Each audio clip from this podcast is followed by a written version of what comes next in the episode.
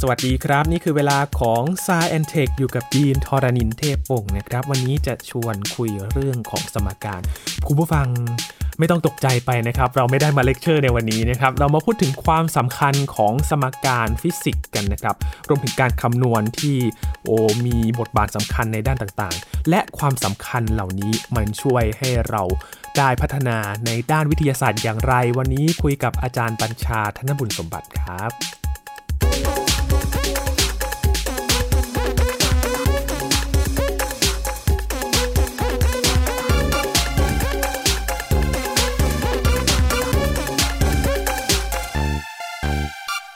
บพูดถึงสมการหลายคนอาจจะรู้สึกสายหัวเลยนะครับว่าเป็นเรื่องที่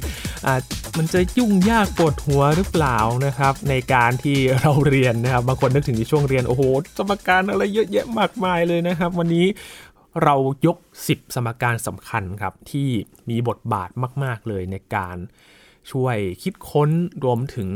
พัฒนาศาสตร์ในด้านต่างๆที่เกี่ยวข้องนะครับอยู่กับอาจารย์บัญชาธนบุญสมบัติแล้วสวัสดีครับอาจารย์ครับสวัสดีครับยีนครับสวัสดีครับท่านผู้ฟังครับไม่ต้องเอากระดาษมาจดใช่ไหมครับอาจารย์ ไม่จำเป็นครับไม่จำเป็นนะฟังเพลินๆไปนะครับแต่ถ้าอยากจะเอากระดาษมาขีดเขียนสมการเล่นก็ตามสบายนะครับนะหรือว่าขีดเขียนอะไรยุ่งๆเป็นการ์ตูนก็ได้นะครับนะเวลาเหมือนกับเพื่อนผมบางคนนะที่นั่งฟังอะไรแบบเลคเชอร์ของอาจารย์ในห้องเนี่ยไม่ว่าจะตอนเด็กหรือตอนโตนะเราเซ็งๆขึ้นมาวาดการ์ตูนซะเลยเป็นศิลปะแทนใช่ๆเป็นอย่างนั้นไปนะฮะเป็นอย่างนั้นไปทีนี้ก็จริงพูดว่าสมการหรือว่าอะไรก็ต่างเนี่ยโอ้โหฟังแล้วมันเป็นวิชาการเนาะแต่เอาก็จริงแล้วเนี่ยครับเราใช้มันอยู่นะครับยีนนะเอาง่ายๆเลยคือไม่ใช่ฟิสิกส์นะคณิตศาสตร์เนี่ยพื้นฐานมาก1บวก1เท่ากับ2เวลาสมมติว่ามีเงินในบัญชีนะตอนนี้มีเงินในบัญชีเท่าไหร่นะครับนะจะฝากเพิ่มเท่าไหร่ตอนจบเป็นเท่าไหร่ก็สมการถูกไหมครับก็บวกเข้าไปแต่ถ้าเกิดว่าถอนเนี่ยมาเท่าไหร่อ่ะคุณมีเงินในบัญชีจุดๆเท่านี้ใช่ไหมถอนมาสัก 2,000 สมมตินะครับก็ต้องถูกลบไป 2,000 ก็สมการเหมือนกันใช่ไหมฮะนั่นก็พื้นฐานแน่นอนอยู่แล้วครับเรื่องธรรมดาเพียงแต่ว่าเวลาเราพูดว่าสมการที่มันเป็นเชิงวิทยาศาสตร์ฟิสิกส์ต่างๆเนี่ยนะครับมันก็คือมีความซับซ้อนมากกว่านั้นแล้วก็จะมีความหมายเชิงกายภาพที่น่าจะมีความลุ่มลึกไม่แพ้เรื่องพวกนั้นนะฮะแล้วก็บางเรื่องที่ดูไกลตัวจริงๆอาจจะใกล้ตัวมากกว่าที่คิดก็ได้เพราะว่ามันได้มากลายมาเป็นเทคโนโลยีนะครับกลายเป็นสิ่งที่อยู่เบื้องหลังต่างๆที่ใช้อยู่ใครที่เล่นหุ้นเนี่ยจะรู้เลยจริงๆแล้วก็พวกที่นักคณิตศาสตร์ฟิสิกส์จำนวนหนึ่งนะฮะเขาใช้คณิตศาสตร์แฟกทัลหรือว่าอื่นๆนะฮะก็ไปทำนายหรือว่าเวลาพูดถึงว่าโอ้สถิติตรงนี้เป็นอย่างนั้นนั่นก็มีสมการเกี่ยวข้องแน่นอนเวลาพูดถึงวิชาสถิติใช่ไหมครับหรือทำนายความน่าจะเป็นเอาเราฟังกรมอุตุบอกว่าโอกาสฝนตก 40% ของพื้นที่นี่ไม่ใช่สมการเหรอ40หาร100ไง4ใน10นะฮะแล้วก็มันก็ต้องมาจากการคำนวณของพวกแบบจำลองทางคณิตศาสตร์ที่เกี่ยวข้องกับภูมิอากาศอย่างนี้เป็นต้นนะดังนั้นเรื่องพวกนี้จริงๆแล้วเนี่ยอยู่ในสังคมอยู่ในชีวิตของเราต่อเวลาในรูปแบบต่างๆแต่ว่าเรามักจะนำเอาผลมันมาใช้โดยที่อาจจะไม่รู้ว่าลึกๆเนี่ยมันมีตัวเครื่องยนต์ engine ซ่อนอยู่ซึ่งคือสมการต่างๆสมการด้วยนะครับอันนี้ต้องพูดรวมไปนะครับทีนี้ผมเลือกเป็นฟิสิกส์อย่างเดียวเพราะอย่างนี้ตอนแรกจะคิดว่าเป็น10สมการที่น่าสนใจทำนองนี้นะโอ้แต่ปรากฏว่าถ้าทำอย่างนั้นปั๊บเนี่ยมันจะมีสมการคณิตศาสตร์กันมาด้วยซึ่งสำคัญมากผมต้องยอมรับอย่างนี้ที่ยกฟิสิกส์ไม่ใช่ฟิสิกส์สำคัญกว่าคณิตศาสตร์นะครับเป็นเพราะถ้าเกิดคือคณิตศาสตร์เข้ามาปั๊บเนี่ยเดี๋ยวฟิสิกส์อาจจะหายหมดเพราะคณิตศาสตร์สำคัญอาจจะกว่านิดนึงเพราะเป็นพื้นฐานในแง่ของตัวภาษานี่นะครับอย่างสมการพีทาโกรัสเนี่ยจำได้ไหมถ้าเกิดว่ามีสามเหลี่ยมมุมฉากด้านประกอบมุมฉากยาว a ยาว b a กำลัง2บวก b กำลัง2เท่ากับ c กำลัง2อะไรอย่างนี้เป็นต้นนะครับนะแล้วก็มีอย่างนี้เต็มเลยที่สำคัญในคณิตศาสตร์เพราะฉะนั้นก็ขออนุญาตยกอันนั้นไปไว้ในตอนอื่นแล้วกันถ้าจะพูดถึงตรงนั้นสมการพื้นที่คุณใช่หรือว่าพื้นที่ของกรมใครคิดว่าไม่สำคัญเนี่ยให้ลองคิดถึงตอนที่เราอาจจะไปซื้อที่ดิน นะครับนะโอเคถ้าเกิดกว้างเท่านี้ยาวเท่านี้เนี่ยตอนจบกี่ร้อยตารางวาคุณก็ต้องคูณก็มีสมการอยู่ดีนะครับหรือว่าเชื่อไหมในสมัยทางนู่นเลยเมโสโปเตเมียเนี่ยนะครับนะเขาสามารถถอดรากที่2ของ2ได้นะครับถึง6ตำแหน่งทศนิยม6ตำแหน่งนะครับในเลขฐาน60อันนี้เมื่อประมาณ 3,000 ปีก่อนนะครับเอาไว้ก่อนนะ มีเครย์แท็บเล็ตหรือว่าไอ้แผ่นจารึกดินเหนียวเป็นอย่างนี้ด้วยดังนั้นคนสมัยก่อนก็ต้องเกี่ยวข้องกับคณิตศาสตร์สมการพวกนี้อยู่แล้วทำไมเขาทำอย่างนั้นเพราะว่าแน่นอนว่าไอ้รากที่2ของ2เนี่ยมันไม่เกี่ยวข้องกับพวกการคำนวณเชิงการค้าคณิตศาสตร์เนี่ยถูกสร้างขึ้นมานี่นะครับอันแรกชัดคืออย่างนี้นับจำนวนสิ่งที่เรามีและที่สำคัญ practical หรือว่าเป็นเชิงปฏิบัติมากกว่านั้นคือว่าเวลาทำการค้าไงคุณเอาของไปขายเท่าไหร่ได้เงินเท่าไหร่หรือได้ค่าตอบแทนแลกอะไรกับอะไรมามันต้องมีสมการคำนวณใช่ไหมฮะแต่ว่าถ้ารากที่2ของ2เนี่ยนะครับ square root 2เนี่ยมันไม่เกี่ยวกับการค้าโดยตรงหรอกแต่มันเกี่ยวกับเส้นเทียงมุมของพื้นที่ที่ดินที่กษัตริย์ในสมัยโบราณมอบให้คุณไงแล้วคุณมีพื้นที่กว้างยาวเท่ากันเนี่ยคำถามคือเส้นแหยงมุมเท่าไหร่หรือว่ากว้าง A ยาว B อย่างเงี้ยนะฮะเส้นแหยงมุมเท่าไหร่ ก็คิดอย่างไพทาโกรัสได้แต่ว่าตอนนั้นไม่เรียกไพทาโกรัสเพราะฉะนั้นไอ้ที่เรียกว่าทฤษฎีบทของไพทาโกรัสเนี่ยจริงๆแล้วไพทาโกรัสอาจจะมีส่วนคิดแต่จริงๆแล้วมันมีมาก่อนแล้วนะครับนะนี่ก็เป็นเรื่องหนึ่งนะครับทีนี้กลับมาฟิสิกส์แล้วกันเนาะเรามาดูเด่นๆสัก10สมการนะครับอันแรกเนี่ยคุ้นเคยมากเลยครับนะครับใครๆรู้จักนิวตันเนาะนะที่ตามตำนานบอกแอปเปิลตกใส่หัวนะจริงๆน่าจะเป็นตำนานมากกว่านะครับนะแต่ก่อนจะพูดเรื่องสมการเนี่ยต้องบอกอย่างนี้ก่อนนะว่าพอล ดิแร็กที่เราเคยคุยไปแล้วเนี่ยเขาบอกว่ากฎทางฟิสิกส์เนี่ยจะต้องมีความงดงามเชิงคณิตศาสตร์คือจริงๆก็มีเป็นเขียนเป็นสมการงดงามคำว่างดงามเนี่ยแปลว่าอะไรงดงามแปลว่ามันภายใต้สมมติฐานไม่กี่อย่างแต่มันแตกลูกแตกหลานออกมากลายมาเป็นสมการซึ่งสามารถไปใช้ได้เยอะมากเลยนี่เรื่องงดงามแต่ถ้าสมการยุ่งๆเลยแต่ใช้ได้แค่เรื่องเดียวเนี้ยไม่งดงามนะแล้วมันก็ต้องมีความเรียบง่ายคือไม่ยุ่งเหยิงเกินไปนะครับแล้วก็มีความสำคัญด้วยคือไปใช้งานได้นี่สมการแรกที่พูดถึงเนี่ยของนิวตันนี่นะครับ F เท่ากับ ma แรงเท่ากับมวลคูณความเร่งนะครับโอ้อันนี้ใครที่ถ้าอยู่สายวิทย์นะครับเรียนม.ปลายมานะครับน่าจะรู้จักกันดีจริงไม่แน่ใจม.ต้นเขาเรียนกันมานับยีนเนาะตอนนี้ใช่ครับก็เหมือนจะเป็นสูตรพื้นฐานที่จะรู้จักกันใช่กฎข้อ2นิวตันนะครับนะซึ่งปัจจุบันเราเรียนกันในระดับเป็นพวกที่อยู่ในโรงเรียนเนาะแต่อย่าลืมว่าเมื่อประมาณ300กว่าปีก่อนนะครับในปี1687พศเนี่ยนะนิวตันคิดขึ้นมาเนี่ยแล้วเขียนใน Principia นะครับตำราเล่มสำคัญของเขาเนี่ยนะครับตอนนั้นยังไม่มีใครที่สามารถจะรวบยอดความคิดนี้ได้นะว่าคุณมีมวลระดับหนึ่งนะฮะซึ่งตอนนั้นมวลเฉยนะครับถ้าคุณผลักมันด้วยแรงค่าหนึ่งเนี่ยมันจะเกิดความเร่งขึ้นมาเป็นสมการแบบนี้แล้วไอ้ตัวสมการนี้นะครับตอนหลังก็แปลงกายเป็นอย่างนี้บอกว่าจริงๆแล้วถ้าเขียนให้มันกว้างขึ้นมาอีกนิดนึงนะครับมันคืออัตราการเปลี่ยนแปลงโมเมนตัมต่อเวลาพอพูดมวลตัมปั๊บเป็นภาษาวิชาการจังเลยลองคิดถึงตอนตีสนุกหรือเล่นบิลเลียดอะไรต่างๆนะนั่นโมเมนตัมเลยนะฮะนะเรายิงแรงยิงค่อยใช่ไหมนะนะครับถ้าเกิดว่ามวลเท่าๆกันคือลูกมันเท่าๆกันเนี่ยเรายิงค่อยหมายว่าให้ความเร็วน้อยๆเนี่ยโมเมนตัมก็น้อยนะมันคือมวลคูณกับความเร็วแต่ถ้าเกิดมวลเท่ากันนะครับความเร็วมากนะครับโมเมนตัมก็มากอัตราการเปลี่ยนแปลงโมเมนตัมต่อเวลานั่นก็คือเป็นแรงนะครับใช้ทางอะไรได้บ้างยินเชื่อไหมแม้ว่าตอนนี้นี่นะครับพวกทฤษฎีต่างๆเนี่ยจะไปไกลมากนะครับแต่ก็จริงแล้วเนี่ยไอ้สมการ F เท่ากับ ma เนี่ยนะครับก็สามารถใช้ได้เยอะแยะเลยในพวกกลศาสตร์ต่างๆเครื่องยนต์กลไกต่างๆก็ยังต้องใช้แบบนี้นะครับยกเว้นว่าถ้าเป็นกรณีที่ซับซ้อนมากๆเนี่ยมันอาจจะมีกลศาสตร์คลาสสิกใช้ลากรังเจียนใช้อะไรที่มันซับซ้อนกว่านี้แต่ว่าให้คำตอบที่มันเรียบง่ายได้เร็วกว่านี้แต่หัวใจมันก็คือตัวนี้เลยนะครับดังนั้นการเคลื่อนที่ของวัตถุเขาวัตถุเนี่ยเราจะคิดถึงของเล็กๆก็ได้เรียกอะไรเดียลูกบิลเลียดเมื่อกี้นี่ฮะลูกสนุกเกอร์ลูกหนึ่งนะฮะหรือของเล็กกว่านั้นก็ได้นะครับรถยนต์จรวดหรือแม้แต่พวกที่หาวัตถุต่างๆสมมติว่าตอนนี้มีการพูดถึงกันว่าดาวเคราะห์น้อยจะพุ่งชนโลกใช่ไหมเนี่ยที่คุยกันอยู่ใช่ไหมนะโอเคจะส่งจรวดขึ้นไปยิงมันปั๊บทดสอบยิงนะฮะเวลามันกระแทกนี่นะครับก็ทำตามกฎ F เท่ากับ ma โดยประมาณคือในกรณีแบบนี้เนี่ยไม่จำเป็นต้องใช้ทฤษฎีสัมพัทธภาพของไอน์สไตน์มาคำนวณละเอียดขนาดนั้นนึกภาพไหมพวกนี้ก็พอประมาณได้เวลาการยิงจรวดต่างๆเนี่ยก็ใช้สมการนิวตันได้ดีมากสมควร NASA ก็ใช้กันอยู่นะครับยกเว้นว่ามันมีบางกรณีที่มันมีการโค้งงอของอวกาศหรือว่าอะไรเงี้ยมีหลุมดำมีเลนส์ความโน้มถ่วงต่างเนี่ยถือต้องใช้พวกไอน์สไตน์เข้ามาช่วยนะครับหรือว่าถ้าลงไปในระดับเป็นพวกอะตอมปั๊บเนี่ย F เท่ากับ ma เนี่ยนะครับก็ต้องไปใช้พวกสมการชวิงเกอร์แทนนะครับซึ่งบอกไว้ก่อนล่วงหน้านี้ก็บอกว่าเราสามารถ derive f ตัว ma เนี่ยจากสมการชวิงเกอร์ได้นะเชิงฟิสิกส์เนี่ยตัวนี้เนี่ยมันเป็นแค่มันอยู่ที่พื้นผิวระดับมหาภาคนะครับแต่ว่ามันเป็นสมการแรกๆเลยที่แสดงให้เห็นว่าฟิสิกส์เนี่ยมันสามารถที่จะรวบรัดได้และอธิบายได้กว้างขวางมากเลยนะครับฝีมือนิวตันนะครับครับแล้วก็จริงๆก็จะมีอีกสูตรหนึ่งที่จะซับซ้อนกว่าด้วยครับตัวของนิวตันเนี่ยจริงๆแล้วเมื่อกี้ F ma นะครับเป็นกฎข้อ2นิวตันเขาพูดอย่างนี้นะจริงๆเขามีกฎ3ข้อนะกฎข้อ1คือถ้าเกิดว่าวัตถุมันจะคงสภาพความเฉยถ้ามันอยู่นิ่งก็จะอยู่นิ่งถ้ามีแรงกระทำถ้ามันอยู่เคลื่อนไหวมันก็เคลื่อนไหวอย่างนั้นตลอดไปนะฮะหรือกฎข้อที่2ก็คือ F ma แล้วก็กฎข้อที่3คือ action กับ reaction นะครับอะไรที่กระแทกอะไรเนี่ยฮะสิ่งนั้นโดนแรงกระทำเท่าไหร่ฝั่งตรงข้ามก็โดนแรงกระทำเท่ากันตกตรงข้ามกันนะฮะแต่นี้กรณีนิวตันเนี่ยนะครับจะมีกฎอีกข้อนึงที่สำคัญมากๆเลยคือกฎเรื่องความโน้มถ่วง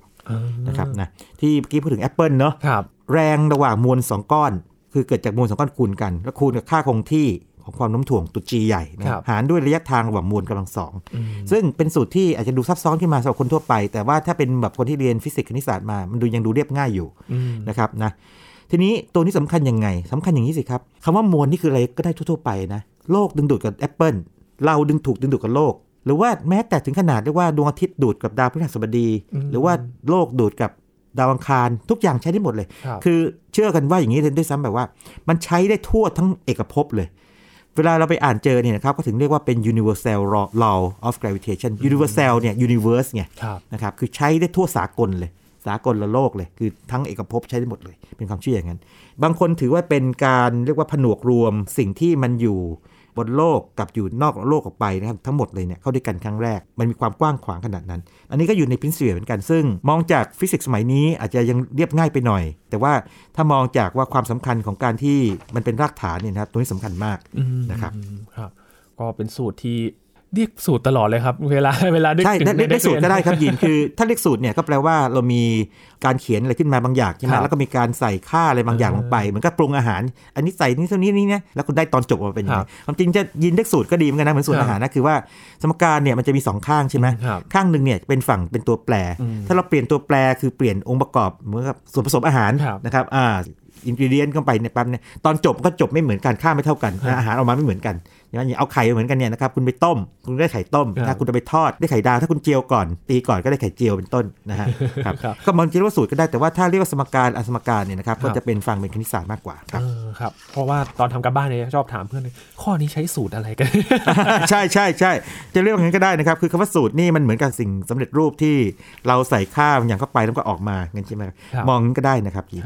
แต่ถ้าพูดว่าสมการปั๊บเนี่ยหมายถึงมันความสัมพันธ์ไงความสัมพันธ์ของตัวแปรต่างในธรรมชาติว่ามันเกี่ยวกันแล้วก็มันมีไม่กี่ตัวที่มันเกี่ยวกันครับสมการความรักอย่างนี้ได้ไหมสมการความรักนี่ไม่แน่ใจว่ามีใครเขียนขึ้นมาอย่างไร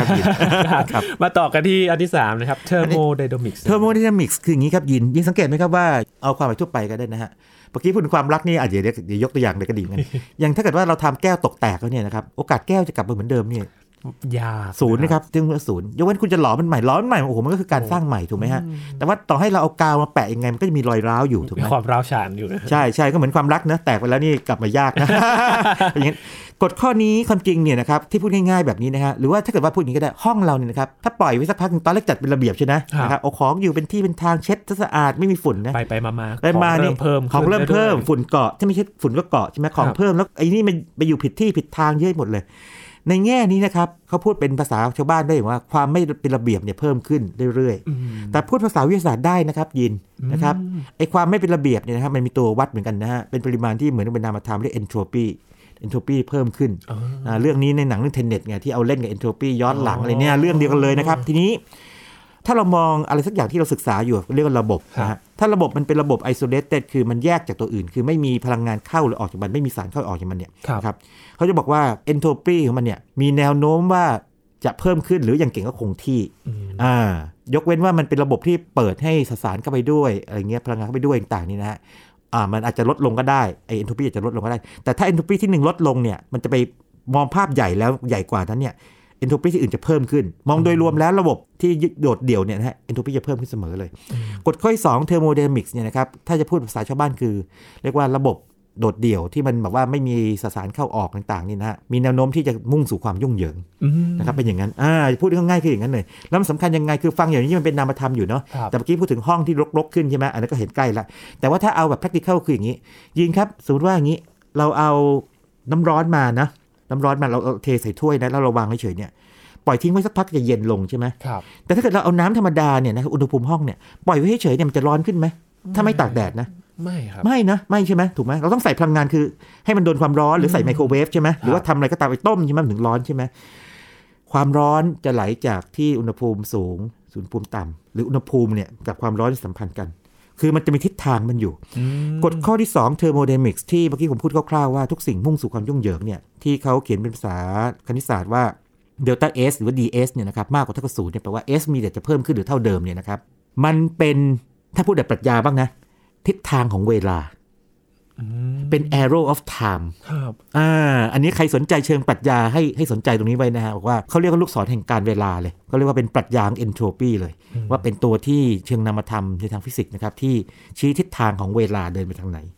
นะครับเพราะฉะนั้นไอ้หนังเรื่องอย่างตั้ง Tenet เนี่ยนะครับเห็นว่ามันกลับไปกลับมาจนดูแล้วเวียนหัวหมดนะผมจบฟิสิกส์มาปอตีนี่ก็ยังมึนๆอยู่มันแต่ว่าอะไรวะเนี่ยนะครับต้องไปหาคนที่มาช่วยไขความหมายให้มันมากกว่านี้เนี่ยก็กำลังเล่นกับเวลาย้อนกลับไปกลับมาได้นั่นเองนะฮะเพราะฉะนั้นมันมี ความสำคัญในแง่ทั้ง practical คือเอาไปใช้ออกแบบพวกเครื่องยนต์ได้บอกทิศทางปฏิกิริยาเคมีได้ถ้าเราผสมอันนี้ A บวก B จะได้ C นะครับแต่ว่ามันจะไม่ย้อนอาจจะย้อนกลับก็ได้แต่คุณต้องทำอะไรบางอย่างกับมันเป็นต้นหรือมันย้อนกลับได้ด้วยความให้เป็นเท่าไหร่เนี่ยคำนวณได้เป็นปรัชญาก็ได้อย่างที่บอกทิศทางเวลานะครับแล้วก็เรื่องนี้นะครับมันยังเกี่ยวโยงกับเขาเรียกกลศาสตร์เชิงสถิติว่าความหมายเอนโทรปีเนี่ยถ้าตีความให้เป็นรูปธรรมก็ทำได้เหมือนกันนะครับนะมันมีสมการโบลtzmannนะครับ S เท่ากับค่าคงที่โบลtzmannคูณกับล็อกอัลกอริทึมฐานธรรมชาติคูณกับจำนวนเรียกว่าจำนวนสถานะย่อยๆลงไปซึ่งเป็นอีกเรื่องนึงที่ผมจะหาโอกาสคุยทีหลังละเอียดไปนะครับงั้นเทอร์โมไดนามิกส์นี่เป็นศาสตร์ที่เก่าแก่ก็จริงแต่ว่ามีพลังมากเพราะว่ามันบอกถึงระบบมหาภาคที่ใช้ได้เยอะมากเลยนะครับเล็กตั้งแต่ของแก้วน้ำธรรมดานะครับหรือว่าเซลล์1เซลล์หรือว่าเล็กกว่านั้นก็ได้นะครับจนถึงเอกภพโดยรวมเลยเอกภพโดยรวมนี่ใช้กฎข้อที่2อธิบายนะครับได้เหมือนกันแล้วก็ใส่เงื่อนไขอื่นเข้าไปเนี่ยว่าทำไมมันถึงเป็นแบบนั้นก็ได้นะค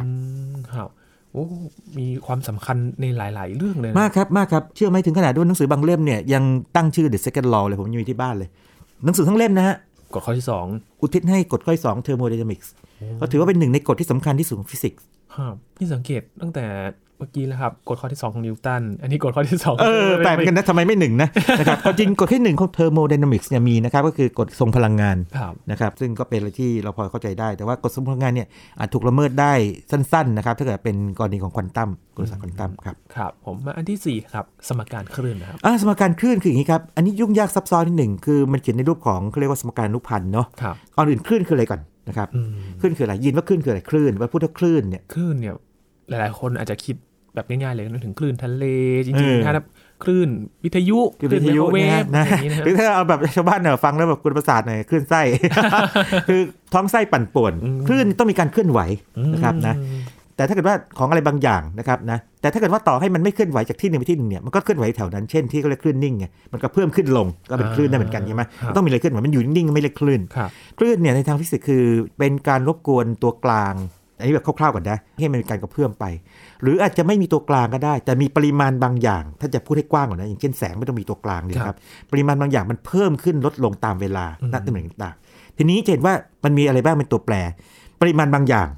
นะครับนะมีว่าอยู่ที่ไหนกับเวลาใช่ไหมเปลี่ยนไปดังนั้นสมการคลื่นก็จะมีไอ้ตัวแปร3ตัวนี้พันกันอยู่ด้วยสมการคณิตศาสตร์ทีนี้สำคัญยังไงอ่ะโอ้โหยินเมื่อกี้บอกเองเลยเสียงใช่ไหมนะครับเสียงของไหลนะครับนะเสียงของไหลเอางี้เวลาเราไปเที่ยวทะเลเดี๋ยวครับมีคลื่นซัดมาต้องใช้สมการคลื่นอธิบายได้หรือว่าใช้สมการคลื่นอธิบายได้นะครับนะแสงก็เป็นคลื่นก็มีสมการของเขาเองเหมือนกันแผ่นดินไหวล่ะแผ่นดินไหวนี่คลื่นนะครับมีคลื่นหลายแบบด้วยนะฮะคลื่นตามยาวตามขวางแผ่นดินไหวเนี่ยคลื่นอาจจะสั่นกระเพื่อมขึ้นลงหรืออาจจะบีบตามแนวนอนไปหรือผสมกันนะครับนะเพราะฉะนั้นเนี่ยตัวสมการคลื่นเนี่ยฟังแล้วอาจจะเหมือนกับว่าห่างไกลจากคนเราก็จริงแต่เอาเข้าจริงแล้วนี่การที่เราได้ยินเสียงหรือว่าเวลาใช่นักวิชาการเขาสมมติว่าเขาเตือนเรื่องแผ่นดินไหวเนี่ยมันจะเคลื่อนที่มาเร็วแค่ไหนเนี่ยสมการคลื่นเนี่ยถูกใช้ในการคำนวณนะครับสำคัญมากๆสำคัญมากเพราะคลื่นนี่จะว่าไปแล้วนี่ฟังดูเหมือนก็มันจำกัดที่แค่นี้นะเอาเข้าจริงพอไปถึงควอนตัมปั๊บอ้าวอนุภาคเป็นคลื่นได้ขึ้นเป็นอนุภาคได้แบบพันกันไปหมดเลยนะเพราะฉะนั้นบางคนถึงขนาดคิดว่าเคลมว่าคลื่นเนี่ยจะพื้นฐานกว่าอนุภาคด้วยซ้ำไปก็เถียงกันอยู่ในเชิงปรัชญานะครับมาสู่สมการที่5แล้วนะครับก็คลื่นนี่เหมือนกันของแม็กซ์เวลล์แม็กซ์เวลล์ก็อื่นแม็กซ์เวลล์เจมส์เคลิร์กแม็กซ์เวลล์คือใครเป็นชาวสกอตนะครับนะได้รับการยกย่องมากเพราะว่าอย่างนี้เป็นนักฟิสิกส์ทฤษฎี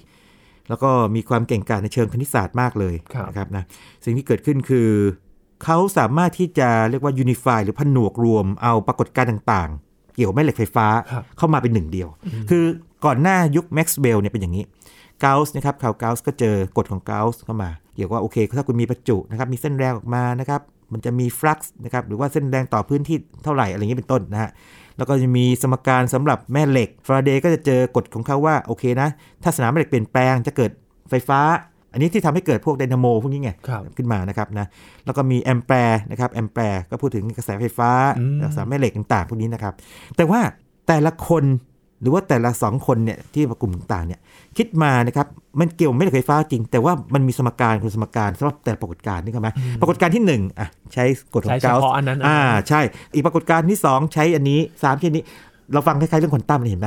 คือแต่ละคนเนี่ยเจอถูกต้องในแต่ละปรากฏการณ์ย่อยๆคำถามคือมันมีอะไรร่วมกันอยู่จริงๆปรากฏว่าแม็กซ์เวลล์สามารถที่เขาจะสังเคราะห์ซินธิซิสจับทั้งหมดมานี่นะครับใช้คณิตศาสตร์ซึ่งโอ้ผมตอนผมเรียนโอ้โหซับซ้อนมากเลยปั๊บตัวยุ่งหลายหน้าเลยออกมายูนิฟายออกมาปั๊บเป็น1เซตตัวสมการเดิมไม่เปลี่ยนหรอกแต่ว่าคราวนี้ได้ของใหม่ออกมากลายเป็นว่าแม็กซ์เวลล์สามารถทำนายอย่างนี้ทรงพลังมากว่ามันมีคลื่นแม่เหล็กไฟฟ้าในตัวกลางนะครับวิ่งออกไปเป็นสนามไฟฟ้าสามแม่เหล็กที่เปลี่ยนแปลงไปเหนี่ยวนำซึ่งกันและกันการเปลี่ยนแปลงสนามแม่เหล็กทำให้เกิดสายไฟฟ้าการเปลี่ยนแปลงสายไฟฟ้าทำให้เกิดแม่เหล็กกลับกันอย่างนี้วิ่งออกไปในอวกาศด้วยความเร็วเท่ากับความเร็ว4คือแสงหรือความเร็วแม่เหล็กขึ้นไฟฟ้านะครับซึ่งคงที่ด้วยนะอะไรแบบนี้คงที่ในตัวกลางตัวกลางนั้นนะครับนะซึ่งตรงนี้เอา practical ก่อนเวลาเราพูดถึงวิทยุต่างๆกระจายเสียงนี่แหละครับใช้สมานแม็กซ์เวลล์เวลาออกแบบเสาอากาศต้องยาวเท่าไหร่สูงเท่าไหร่รับขึ้นไปยังไงกระจายได้มากแค่ไหนใช่สมการแม็กซ์เวลล์เข้ามาเกี่ยวข้องมันถูกซ่อนอยู่นี่หมดเลยครับยินวิศวกรรมพวกทางด้านพวกสื่อสารคมนาคมเนี่ยนะครับต้องใช้พวกนี้นะครับฟิสิกส์ก็ต้องใช้เหมือนกันนะแล้วตัวนี้อีกเหมือนกันที่เป็นหนึ่งในจุดกำเนิดของทฤษฎีสมรรถภาพพิเศษของไอน์สไตน์คืออย่างนี้ครับตอนนั้นก็เถียงกันว่ามันเกิดปัญหาแล้วคลื่นทุกอย่างนี่มีตัวกลางหมดเลยแต่ว่าแสงเนี่ยหาเท่าไหร่ก็ไม่เจอจนว่าที่เถียงกันแล้วตกลงด้วยว่าอีเทอร์แล้วกันนะปรากฏหาอีเทอร์ไม่เจอใช่ไหมคำถามคือทุกคนเชื่อว่านิวตันถูกทุกอย่างมันถูกมาหมดไงแม็กซ์เวลล์เพิ่งมาที่หลังนิวตันก็ดีเหมือนกันนะตกลงใครถูกกันแน่ คนส่วนใหญ่ไม่มีใครเชื่อนิวตันผิดแม็กซ์เวลล์น่าจะต้องถูกปรับปรุงหรืออะไรต่างเป็นต้นนะหรือกลับกันมีหลายโมเดลแต่ไอน์สไตน์เชื่อว่าแม็กซ์เวลล์ถูกไม่ต้องแก้ นี่อันนี้นี่ฟังดีนะไอน์สไตน์เชื่อว่าสมการแม็กซ์เวลล์ถูกไม่ต้องแก้ของนิวตันต่างหากที่ต้องถูกปรับปรุงไอตัวเวลามันถึงยืดได้นะครับความยาวถึงหดได้ต่างพวกนี้นะจากการเชื่อว่าไอน์สไตน์เชื่อว่าเนี่ยสมการแม็กซ์เวลล์เนี่ยที่ว่าแสงมันคงที่เนี่ยน่าจะใช้ได้รูปฟอร์มของสมการเนี่ยไม่ต้องเปลี่ยนนะฮะเป็นการบ่งบอกว่ามันเป็นเรื่องที่พื้นฐานมากๆเลยซึ่งไอน์สไตน์นั้นมองออกทำให้คิดค้นทฤษฎีสัมพัทธภาพพิเศษขึ้นมาได้นะครับด้วยเหตุนี้ประการหนึ่งนะครับก็ไปเชื่อมโยงกับสมการถัดไปไหมครับอาจารย์ใช่สมการถัดไปนี่นะครับสมการถัดไปเนี่ยเป็นผลพวงของทฤษฎีสัมพัทธภาพพิเศษของไอน์สไตน์เหมือนกันซึ่งอันนี้ทุกคนจะได้ยินกันมาคุ้นหูแล้วมันอยู่บนเสื้อยืดด้วยเนาะนี่ก็อยู่ตามกฎวิชาต่าง E เท่ากับ mc กำลังสองใช่ครับเหมือนเป็นสัญลักษณ์พลังงานเท่ากับมวลคูณกับความเร็วแสงกำลังสองแต่ตอนนี้ไอน์สไตน์เขียนรูปแบบฟอร์มสมการไม่ให้แบบนี้นะครับจะเป็นแบบอื่นแล้วก็การที่ไอน์สไตน์ได้สมการนี้มาเนี่ยไม่ได้มาด้วยวิธีการที่เท็กซ์บุ๊กปัจจุบันใช้ด้วยนะครับไอน์สไตน์คิดถึงวัตถุก้อนนึงนะครับแล้วก็ปล่อยรังสีออกไปนี่เห็นไหมมันดีเห็นไหมปล่อยขึ้นออกไปนะแล้วก็มันมีพลังงานเปลี่ยนไปยังไงนะฮะแล้วก็ใช้กลศาสตร์นิวตันบางส่วนเข้ามาจับได้เหมือนกันนะแล้วก็ตีความใหม่มาพบว่ามันต้องเป็นแบบนี้นะ E เท่ากับ mc กำลังสองถ้าพูดศาสตร์สมัยใหม่เป็นแบบนั้นซึ่งตัวนี้มีความสำคัญตรงไหนมันเป็นการบอกว่าสิ่งสองอย่างซึ่งดูต่างกันโดยสิ้นเชิงเนี่ยนะครับพลังงานกับมวลเนี่ยนะครับมวลนี่มันเหมือนมันฟังแล้วมันจับต้องได้จริงๆจับต้องไม่ได้นะมวลเนี่ยนะครับนะแต่ว่าตัวพลังงานนะครับมันคนละเรื่องมันทำงานได้เนี่ยมวลมันทำงานไม่ได้เนี่ยจริงมันคือเรื่องเดียวกันแล้วมันโยงกันด้วยความเร็วแสงกำลังสองนะครับนะตัวนี้ก็จะเป็นตัวที่บ่งบอกว่าธรรมชาติเนี่ยนะครับมีความสัมพันธ์กันมากกว่าที่เราคิดนะแล้วไอน์สไตน์เนี่ยเขาบอกว่าคุณอุปการสำคัญไอน์สไตน์เนี่ยโอเคแน่นอนว่าสัมพัทธภาพทั่วไปพิเศษก็ว่าไปแต่อย่างหนึ่งคือไอน์สไตน์เนี่ยทำให้เห็นว่าที่ว่างหรือสเปซเนี่ยนะครับนะเวลานะครับมวลพลังงานเชื่อมโยงกันหมดเลยเป็นเรื่องเดียวกันด้วยสมการต่างนะครับนะแล้วก็ตัวนี้เนี่ยพอถ้าไปใช้ในเชิงเอาเชิงไม่ดีก่อนแล้วกันคือบางคนเรียกว่าล่าสุดระเบิดปรมาณูจริงไม่ใช่นะไม่ใช่แต่ว่ามันเป็นสมการที่บอกว่ามวลเนี่ยเปลี่ยนพลังงานได้เป็นส่วนหนึ่งที่ทำให้พวกนักเทคโนโลยีหรือว่านักฟิสิกส์ในยุคนั้นเนี่ยจำนวนหนึ่งเนี่ยเขาก็มีความมั่นใจว่ามันเปลี่ยนได้ตัวไอน์สไตน์เองไม่เชื่อด้วยซ้ำไปนะว่าเปลี่ยนได้ก็ฟังดูคุณจะเปลี่ยนมวลเป็นพลังงานได้ไงเราก็ทำได้นะทำได้ในช่วงไอน์สไตน์เองเลยแต่ว่าถ้ามองในแง่ดีก็คือว่าโรงไฟฟ้านิวเคลียร์ทั้งหลายก็ใช้สมการนี้สร้างพลังงานไฟฟ้าขึ้นมาถูกต้องและสมการนี้พื้นฐานมากนะครับแล้วก็เวลามีการคิดค้นอะไรใหม่ๆอย่างควอนตัมอะไรต่างๆต้องการผนวกรวมสัมพัทธภาพเข้าไปเนี่ยสมการนี้ก็ไปเกี่ยวข้องด้วยเหมือนกันนะครับครับอีกสมการหนึ่งครับไอน์สไตน์นี่สำคัญมากๆเลยครับ2 สมการอยู่หลายที่แน่นอนครับคือเวลาพูดฟิสิกส์ปั๊บเนี่ยชื่อเด่นๆของคนที่เขามีความสำคัญในเรื่องนั้นเนี่ยมันก็จะโผล่มาเยอะนิดนึงนี่บอกว่าสัมพัทธภาพพิเศษใช่ไหมคราวนี้ทั่วไปต่างกันยังไงถ้าเอาแบบง่ายๆสุดคืออย่างนี้สมมติว่าเราคิดถึงรถยนต์วิ่งด้วยความเร็วคงที่นะครับนะอันนี้เราใช้สมรรถภาพพิเศษแต่เมื่อไหร่ตามมีความเร่งต้องทั่วไปละแล้วก็ถ้าเมื่อไหร่ก็ตามมีความโน้มถ่วงมาเกี่ยวข้องก็สมรรถภาพทั่วไปนะครับอันนี้เกิดขึ้นหลังจากสมรรถภาพพิเศษ10 ปีคือ ทฤษฎีสัมพัทธภาพพิเศษเนี่ยเกิดปี1905อีก10ปีถัดมาเนี่ยไอน์สไตน์ถึงจะคิดตรงนี้ได้คิดดูอัจฉริยะใช้เวลาประมาณเกือบ10ปียิ่งมัน8ปีนะตามนั้นนะครับแล้วก็ซับซ้อนมากเลยเกิดจากคำถามนึงที่ไอน์สไตน์ถูกถามมาบอกว่าของคุณเนี่ยคือไอน์สไตน์จริงคิดเองมันนะแต่ว่าตอนคิดทฤษฎีสัมพัทธภาพพิเศษได้ปั๊บเนี่ยมีคนให้ไอน์สไตน์เขียนรีวิวช่วยอธิบายนะไอน์สไตน์ก็เขียนมาพบว่าทฤษฎีของเรายังไม่ครบนี่มันยังไม่รวมเรื่องความโน้มถ่วงเข้าไปนะก็เลยคิดต่อยอดออกไปแล้วก็ไปเจอหลักการแห่งความสมมูลว่าเวลาของกำลังตกเนี่ยมันไม่มีน้ำหนักตัวนี้นำไปสู่ทฤษฎีสัมพัทธภาพทั่วไปนะครับซึ่งเดี๋ยวผมหาโอกาสเล่าอีกตอนนึงดีกว่านะเป็นเรื่องนี้ตอนค้นพบแล้วก็ไอน์สไตน์นี่ก็ซัฟเฟอร์กับการที่ว่าตัวเองคณิตศาสตร์ไม่พอต้องไปให้เพื่อนช่วยสอนนะครับช่วยสอนคณิตศาสตร์จนกระทั่งค้นพบว่าเขาเรียก differential geometry หรือ tensor calculus เนี่ยสามารถมาใช้ได้และในสุดก็คิดสมการนี้ได้แต่ระหว่างคิดเนี่ยมันก็เกิดเรื่องดราม่าเหมือนกันเพราะว่าไอน์สไตน์นี่ค่อนข้างจะเป็นคนที่เปิดกว้างไงเที่ยวไปเลคเชอร์ให้คนนู้นคนนี้ฟังก็มีนักคณิตศาสตร์เรืองนามคนนึงชื่อดาวิดฮิวแบตนะครับคนเยอรมันเนี่ยนะครับโอ้โหสุดยอดมากเลยคือฟังไอน์สไตน์เข้าใจหมดเลยเพราะว่าคณิตศาสตร์เขาเก่งไงนะแล้วก็ไอน์สไตน์คงจะเล่าดีด้วยแหละจริงๆแล้วถ้าตามประวัติเนี่ยคล้ายๆกับฮิวแบตเนี่ยเกือบจะคิดสมการนี้ได้ก่อนพี่เดี๋ยวเกือบเพี้ยนแต่ว่าในที่สุดเนี่ยนะครับหลังจากเคลียร์กันจบในเวลาไม่นานเนี่ยฮิวแบตบอกว่าทุกอย่างต้องยกให้ไอน์สไตน์เป็นต้นคิดเป็นคนที่ผูกเรื่องทั้งหมดเข้ามาจนถึงวันนี้เขาเป็นเพียงคนที่มารู้คณิตศาสตร์แล้วก็คล้ายๆคณิตศาสตร์ขึ้นมาไงแล้วพยายามตีพิมพ์ก็ต้องถือว่าเป็นสุภาพบุรุษนักวิชาการที่สำคัญนึกภาพไหมมันเหมือนกับว่ามีคนคนหนึ่งในที่คือไอน์สไตน์นะครับคิดมาตั้งต้นเลยนะอาจจะช่วยขอความช่วยเหลือคนอื่นมาแต่ยิงหลักเขาคิดมาจนกระทั่งมาติดตรงคณิตศาสตร์นะติดคณิตศาสตร์แล้วเอาเรื่องนี้มาเล่านักคณิตศาสตร์ชั้นยอดฟังนักคณิตศาสตร์ชั้นยอดดันเก่งดันฟังรู้เรื่องหมดเลยแล้วแถมคณิตศาสตร์เก่งกว่าคนนี้อีกใช่ไหมต้องเท่าว่าเก่งกว่านี่แง่เนี้ยดันคิดตัวคณิตศาสตร์คือสมการได้ก่อนคำถามคือใครควรได้รับการยกย่องอะไรอย่างนี้เป็นต้นนึกภาพไหมแต่ว่าฮิวแบตเนี่ยเป็นสุภาพบุรุษไงบอกว่าคนที่ควรได้รับการยกย่องคือไอน์สไตน์เขาเพียงแต่มาทำตรงนี้เป็นแค่ไอ้ตรงตัวสมการนี้ต่างเพราะฉะนั้นมันเองแง่สมการเนี่ยมันไม่แค่เรื่องสมการมันมีเรื่องของการคิดเรื่องของปฏิสัมพันธ์ระหว่างคนต่างๆเข้ามาด้วยนี่สมการสนามสำคัญยังไงไอน์สไตน์ฟิลด์อีควอชั่นนะครับสมการสนามไอน์สไตน์เนี่ยตัวนี้มันจะบอกว่าไอ้ตัวมวลหรือว่าพวกมวลตั้มนะครับหรือพลังงานเนี่ยมันเชื่อมโยงกับความโค้งของการอวกาศยังไงนะครับเราได้ยินเรื่องหลุมดำใช่ไหมหลุมดำก็มาจากสมการนี้การแก้สมการนี้ซึ่งคนที่แก้สมการเนี่ยได้คนแรกคือชวัตชิลแก้สมการในตอนหนึ่งนี่ผมเล่าเรื่องเกี่ยวกับโชยเงอร์ใช่ไหมบอกว่าโชยเงอร์เนี่ยนะฮะไปอยู่ที่แนวหน้าเนี่ยลบใช่ไหมแล้วเขียนเปเปอร์ได้ใช่ไหมชวัตชิลนะชาวชวัตชิลเหมือนกันเลยคนเยอรมันนะฮะก็ไปรบเหมือนกันนะฮะไปหอบสมการตัวนี้หอบสมการไอน์สไตน์ไปด้วยหอบเอกสารจำนวนหนึ่งพวกเปเปอร์ต่างนะไปนั่งแก้สมการไอน์สไตน์มาแบบเอ็กแซคอ่ะจนได้สมการออกมาใช่ท่ามกลางสงครามเนี่ยได้สมการของหลุมดำอันแรกออกมาสมการแบบเป๊ะๆจากไอน์สไตน์ออกมานะครับแล้วสิ่งที่เกิดขึ้นคืออะไรก็คือว่าตัวไอน์สไตน์เองเดิมตอนที่เอาสมการนี้ออกมาเนี่ยแทบไม่เชื่อเลยว่ามันจะแก้ได้ด้วยแบบเอ็กแซคคือแบบเป๊ะๆน่าจะประมาณออกมาใช้การประมาณมาเพราะเขาเรียกสมการเทนเซอร์เนี่ยมันจะมีสมการย่อยมาเยอะมากเป็นยุบๆเลย10กว่าสมการแต่ว่าชวัตชิลนี่เก่งมากนะฮะสามารถซิมพลิฟายเป็นจนกระทั่งได้หลุมดำแบบเรียกหลุมดำชวัตชิลปัจจุบันชื่อชวัตชิลนี่ยังติดอยู่กับหลุมดำนะแต่ไอ้นี่ขอบฟ้าเหตุการณ์ต่างๆนี่ฮะรัศมีของขอบฟ้าเหตุการณ์ก็คือชวัตชิลเรเดียสมีอะไรอีกกำเนิดเอกภพก็เกี่ยวนะสมการนี้ได้ซ่อนความหมายไว้ด้วยว่าถ้าคุณแอพพลายมันใช้มันกับเอกภพทั้งหมดเลยเนี่ยนะครับมันทำนายได้ว่าเอกภพเป็นจุดเริ่มต้นน่ะแล้วขยายมาเป็นบิ๊กด้วยบิ๊กแบงอ่ะนึกออกมั้ยมันยิ่งใหญ่ขนาดนั้นไอน์สไตน์ยิ่งใหญ่เพราะเหตุนี้นะฮะเพราะว่าไม่ใช่ว่าเขาคิดสมการแล้วยุ่งออกมาแล้วเราบอกคนอื่นไม่รู้เรื่องนะสมการนี้มันทำนายหลุมดำได้ซึ่งคนไม่เคยได้ถึงแล้วทำนายเอกภพว่ากำเนิดมาได้ด้วยนะมีการขยายตัวหดตัวต่างๆได้ถ้าคุณเปลี่ยนตัวแปรต่างนะครับนะแล้วคลื่นความโน้มถ่วงก็ใช้สมการนี้ได้ที่ค้นพบกันนะครับนะเลนส์ความโน้มถ่วงประเภทที่ว่าถ้าแสงมันเดินทางไปใกล้กับพวกของที่มีมวลมากอย่างกาแล็กซี่ต่างเนี่ยมันถูกเบี่ยงโค้งได้ก็สมการนี้แสงเดินทางแบบเบี่ยงโค้งเมื่อกี้นั่นเป็นละเลนส์ความโน้มถ่วงนะฮะหรือการส่ายของวงโคจรดาวพุธอยู่ใกล้ดวงอาทิตย์ที่สุดใช่ไหมถ้าใช้สมการนิวตัน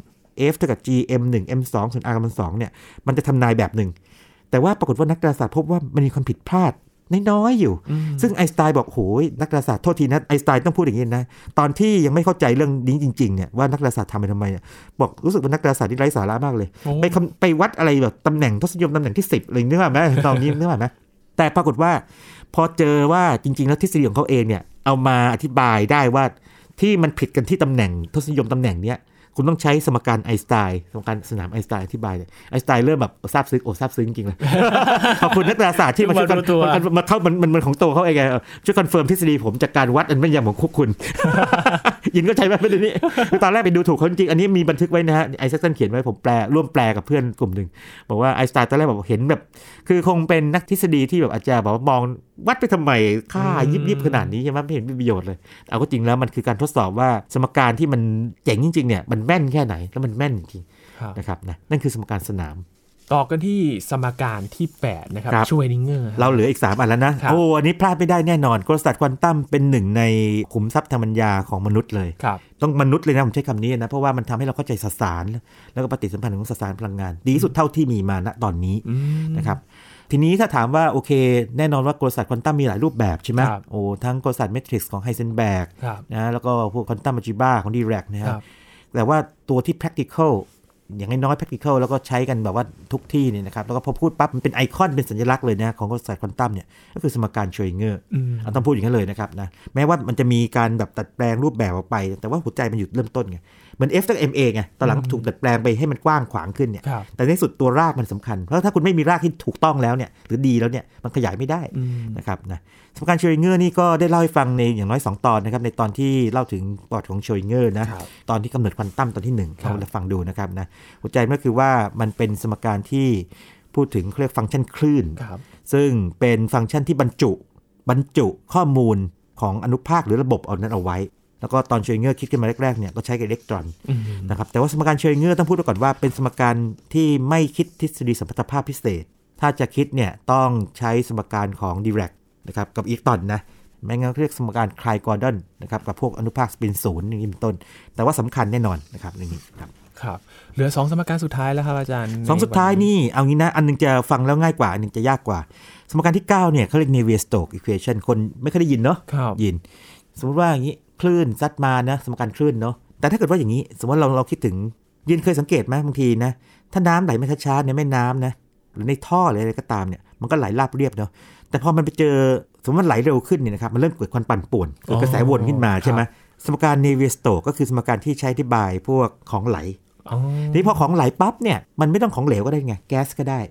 ยินลองคิดถึงสมมติว่าเราส่งแก๊สเข้าไปในท่อนะครับนะเลือดไหลในหลอดเลือดนะครับการไหลเวียนถึงบรรยากาศของโลกทั้งโลกเลยเวลาทำไคลเมทโมเดลเนี่ยมันคือของไหลสมการ Navier-Stokes เข้าใจไหมครับทีนี้บางอย่างมันง่ายกว่าบางอย่างแต่ว่ามันยากหมดนะแต่ว่าง่ายกว่าบางอย่างแปลว่าอย่างนี้เวลาสมมติว่าของไหลในท่อเนี่ย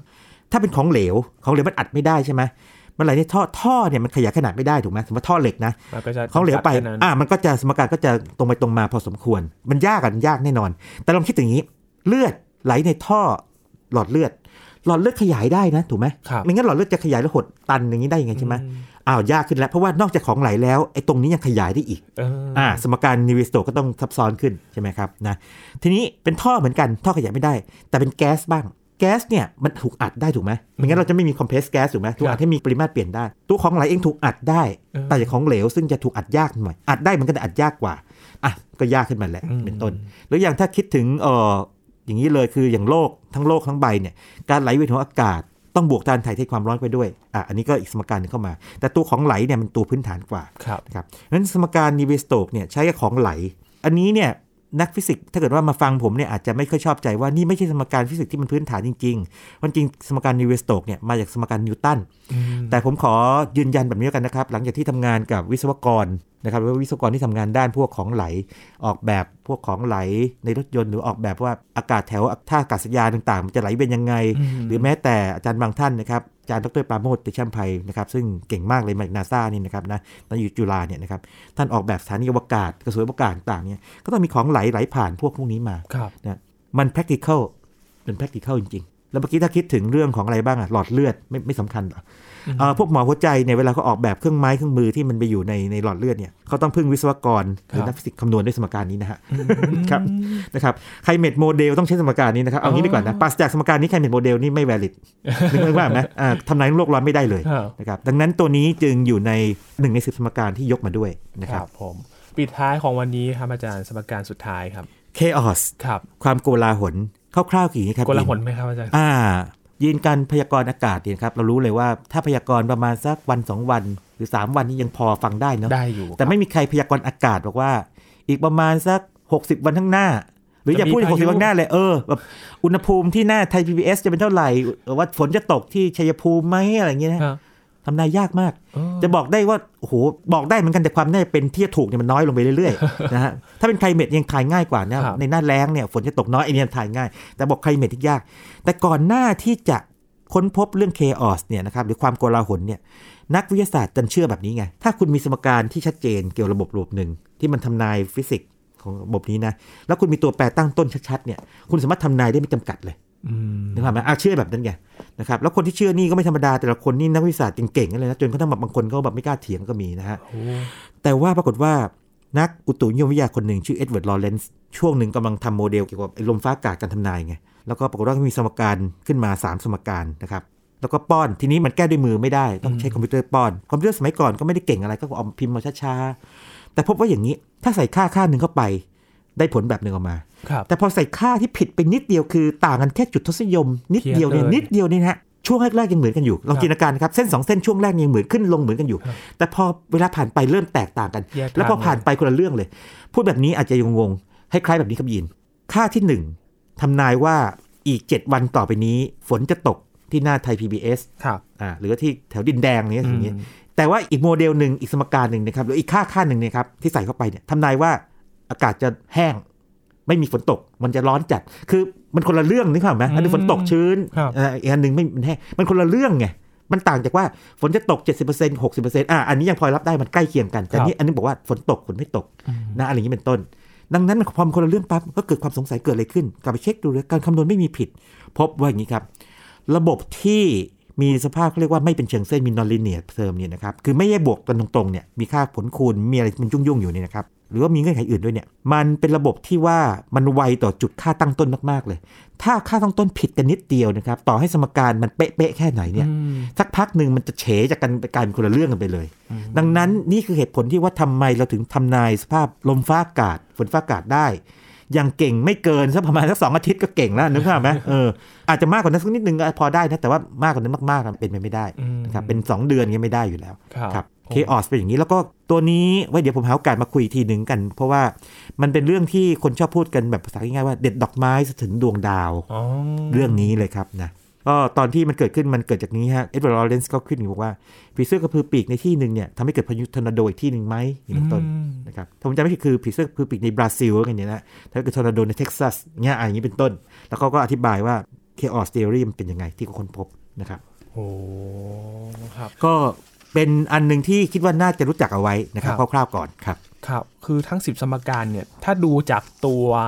สมการที่มันเป็นสูตรออกมาเนี่ยครับมันดูยากมากเลยแต่พออาจารย์เล่าให้ฟังว่ามันเอาไปใช้อะไรบ้างใช่ๆคือสมการมันเป็นภาษาถ้าเราฟังภาษาไม่รู้เรื่องเราก็ยังงงคืออะไรแต่ว่าตัวสำคัญกว่าคือความหมายและผลกระทบของมันเวลาเราฟังพวกนักวิทยาศาสตร์หรือนักอะไรก็ตามไม่รู้เรื่องนี่นะครับตรงนั้นไม่อาจจะเรื่องหนึ่งนะแต่ว่าให้ถามว่ามันจะกระทบไงต่อชีวิตฉันถ้าเขาตอบได้แล้วเราเข้าใจเนี่ยแสดงว่าเขาก็เข้าใจว่าเราต้องการอะไรนึกออกมั้ยเราไม่อยากจะไปคำนวณกับคุณหรอก เราไม่รู้เรื่อง แต่เราอยากรู้ว่ามันกระทบชีวิตเรายังไงกระทบต่อตังค์ในกระเป๋าเรามั้ยจะกระทบต่อเรื่องสุขภาพเรามั้ยการใช้ชีวิตเรามั้ยนะพรุ่งนี้ฝนจะตกมั้ยหรือว่าอีก3วันจะตกมั้ยจะเตรียมตัวยังไงจะเดินทางไปที่นี่จะมีฝนฟ้าคะนองมั้ยอย่างนี้เป็นต้นนะครับเนี่ยมันเกี่ยวข้องแน่นอนใกล้ชิดกับเรามากกว่าใช่ถูกต้องอันนี้คือความคำว่าความหมายนะครับที่มันซ่อนอยู่ในสมการนี่คือ10สมการฟิสิกส์ที่เรายกมานะครับว่ามันมีความสำคัญอย่างไรบ้างนะครับวันนี้ขอบคุณอาจารย์บัญชามากๆเลยครับยินดีมากเลยครับนี่คือ Science and Tech นะครับคุณผู้ฟังติดตามรายการกันได้ที่ www.thaipbspodcast.com ครับรวมถึงพอดคาสต์ช่องทางต่างๆที่คุณกำลังรับฟังเราอยู่นะครับอัปเดตเรื่องวิทยาศาสตร์เทคโนโลยีและนวัตกรรมกับเราได้ที่นี่ทุกที่ทุกเวลากับ Thai PBS Podcast ครับช่วงนี้ยีนทรณินเทพวงศ์พร้อมกับอาจารย์บัญชาธนบุญสมบัติลาไปก่อนนะครับสวัสดีครับ